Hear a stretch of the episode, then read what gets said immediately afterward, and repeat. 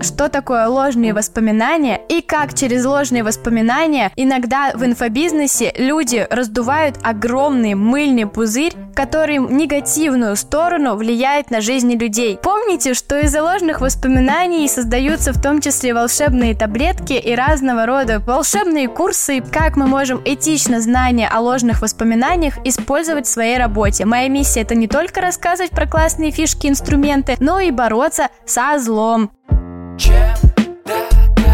Bienvenue à Paris.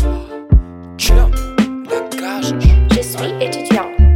Чем Где же мои евро? докажешь? Je travaille dans le marketing et j'ouvrais une agence à Paris.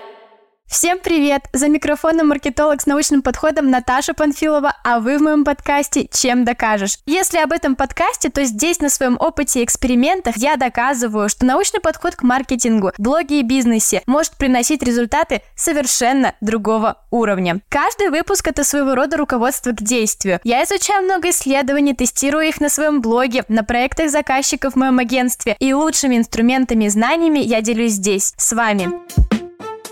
Сегодня я хочу с вами поговорить на очень важную и интересную тему, а именно о том, что такое ложные воспоминания и как через ложные воспоминания иногда в инфобизнесе люди раздувают огромный мыльный пузырь, который в негативную сторону влияет на жизни людей. Ну а также я хочу обсудить, как мы можем этично знания о ложных воспоминаниях использовать в своей работе, как маркетологи. Потому что, я думаю, вы помните, моя миссия это не только рассказывать про классные фишки, инструменты, чтобы помогать, но и бороться со злом, с тем, что иногда влияет на жизни людей в очень негативном ключе. Заводит их кредиты, в долги, вынуждает обманывать, и даже пусть это будет манипулятивно и не совсем осознанно для человека. Но я думаю, вы и без меня понимаете, что тема требует обсуждения. И для этого я хочу вас познакомить с интересным человеком, рассказав про его работы. Есть одна прекрасная исследовательница, работы которой я обожаю. Ее зовут Элизабет Лофтус. Элизабет Лофтус перевернула вообще целый мир своими исследованиями о ложных воспоминаниях. Она, во-первых, доказала феномен существования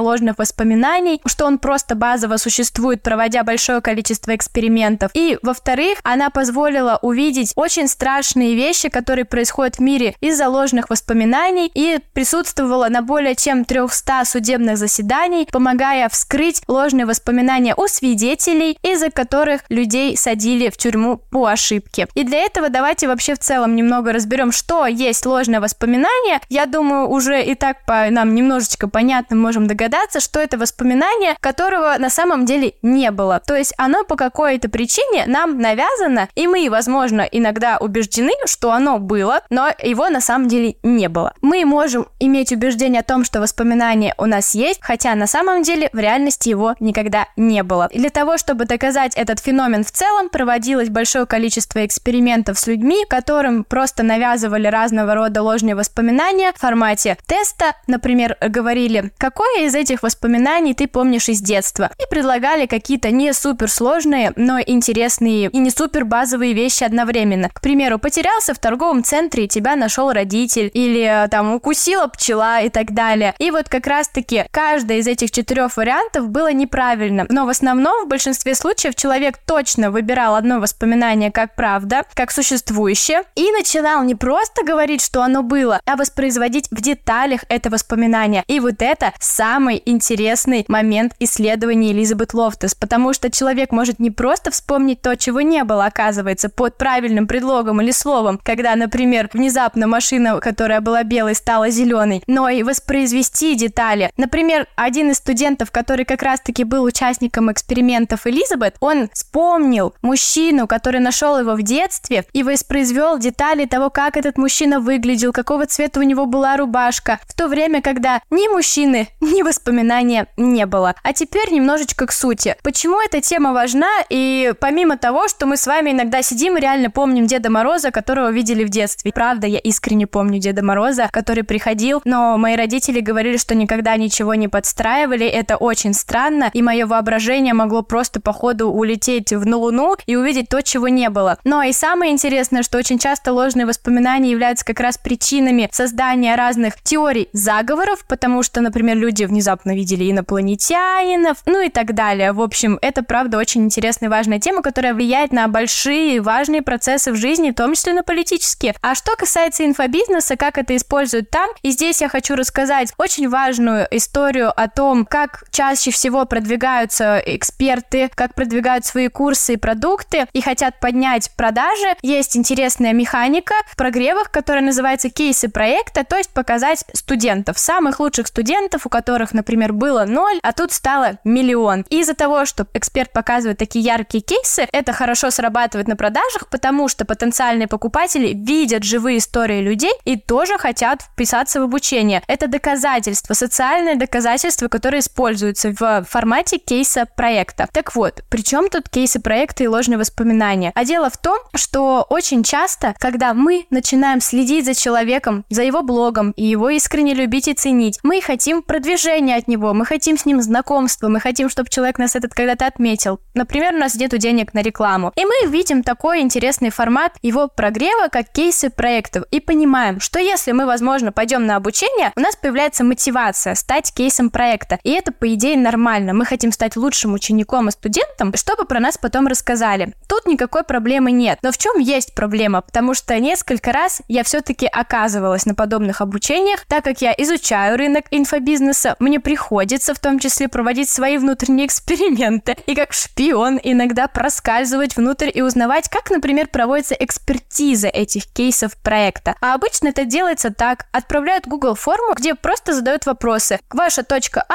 ваша точка Б. Человек пишет, и без достоверной экспертизы ему просто верят на слово. Что это значит? Однажды я оказалась как раз-таки в группе с девушкой, которая стала кейсом проекта. Она была безумно рада. У нее были лучшие воспоминания о курсе, и она до сих пор им восторгается, хотя прошло уже очень много лет, на самом деле года три или четыре. Но она до сих пор в восторге и про него везде рассказывает. Хотя даже самого проекта уже нет, его закрыли. И как-то я с этой девушкой встретилась и просто задала ей вопрос, какие лекции ей понравились, какие лекции ей тогда помогли, потому что мне захотелось подискутировать и, возможно, узнать чего-то, что я упустила на этом курсе. И она не могла вспомнить ни одну лекцию. А потом, честно, мне призналась, что посмотрела только три лекции из ста. Я спрашиваю, как же так, почему тогда ты так довольна проектом? И она сказала, что она точно сейчас не может этого сказать, но у нее самые приятные ощущения, как минимум, потому что ее отметили. Она была так счастлива, и это задало ей такой эмоциональный подъем, потому что ей дали бесплатное продвижение за счет того, что она сделала результат, используя разные обучения в процессе, указав свой результат, а именно в этой форме, и где авторы курса, во-первых, не учли другие параллельные обучения, во-вторых, не провели экспертизу, и в-третьих, дали рекламу девушке, потому что на кейс проекта. И в чем проблема, кажется? Довольная студентка все равно, ну, довольная, заплатила деньги, все получила, счастлива, продукт рекламирует. А в том, что из-за того, что не произошло достоверной экспертизы, курс через эту студентку продвигается. Но люди, у которых в целом меньше мотивации, которые не хотят стать студентами, а хотят получить знания, не получится совершить такого же результата, потому что конкретный результат девушки был явно закреплен от разных каких-то деталей, в том числе, возможно, и от курса. Но если она посмотрела только три лекции из ста, мы не можем ни в коем случае утверждать, что это заслуга продукта. Таким образом, раздувается мыльный пузырь из-за ложных воспоминаний девушки, которые создались. И в чем именно корень ложных воспоминаний? Именно в моменте удовольствия от продукта, от качества продукта. Она искренне помнит, что это был хороший продукт, но при этом она не помнит лекции. И таким образом ей была навязана идея того, что продукт хороший, благодаря созданию мотивации о том, что она станет кейсом и получит рекламу. Это лишь один нетривиальный пример, но очень важный, потому что за счет подобной механики продвигается огромное количество проектов, куда заходят люди, у которых не так много мотивации стать кем-то или что-то, и очень разочаровываются. Иногда люди берут в кредит продукты. И получается именно то, что рынок раздувается разными продуктами без достоверной экспертизы, где продвижение и идея стать кейсом проекта является движущейся силой. А это принцип пирамиды. И я надеюсь, каждый из нас это понимает, потому что в итоге кейсами стать все не смогут, каждый дальше начнет создавать продукты и предлагать другим искать кейсы. И вот так вот это распространяется по накатанной. Это ошибка и проблема. А вообще в целом ложные воспоминания очень часто формируют нам блогеры, в том числе даже делая историю о том в духе «Помните, я вам как-то что-то говорил, не говоря этого». Таким образом, создавая уже идею того, что мы знаем о человеке, что, к примеру, он очень хороший, хороший, добрый, о каком-то его качестве мы наслышаны. Вот так, такая вот интересная тема. Что делать вообще с сложными воспоминаниями и можно ли их как-то использовать этично? Если честно, сложно придумать идею вообще, что может быть этичным в рамках ложного. Единственное, где я вижу хорошую реализацию идеи ложных воспоминаний, это знание о том, что они существуют. Это благодаря тому, что вы это уже знаете, вы можете отслеживать ложные воспоминания, которые создаются с вами, которые вы можете случайно создавать. И в том числе, благодаря этой манипуляции, возвращать людей в контекст и напоминать им о том, что есть такая манипуляция. А сама идея того, что что-то ложное, не есть этично, только если это создано с какой-то благой целью. К примеру, когда родители в детстве нам хотели подарить чувство загадки, навязав нам идею Деда Мороза, в которую до сих пор многие из нас верят, между прочим. Помните, что из ложных воспоминаний создаются в том числе волшебные таблетки и разного рода волшебные курсы и проекты и так далее. И я хочу, чтобы вы их отслеживали. И помните, что из-за этой темы многие сажали в тюрьму несправедливо, потому что также ложные воспоминания навязывались профессионалами-свидетелями, что вот ты точно видел, что это сделала она. Ты видел это и через разные манипулятивные техники. И с нами это могут проворачивать в том числе разного рода гении. Но пока мы этого не знаем, это работает. Как только мы знаем про этот феномен, это перестает работать на нас. Так что удачи вам, мои дорогие. Это была очень важная тема, которую я хотела поднять. И все-таки никуда без этого. Изучите больше работы Элизабет Лофтес, я вам очень советую.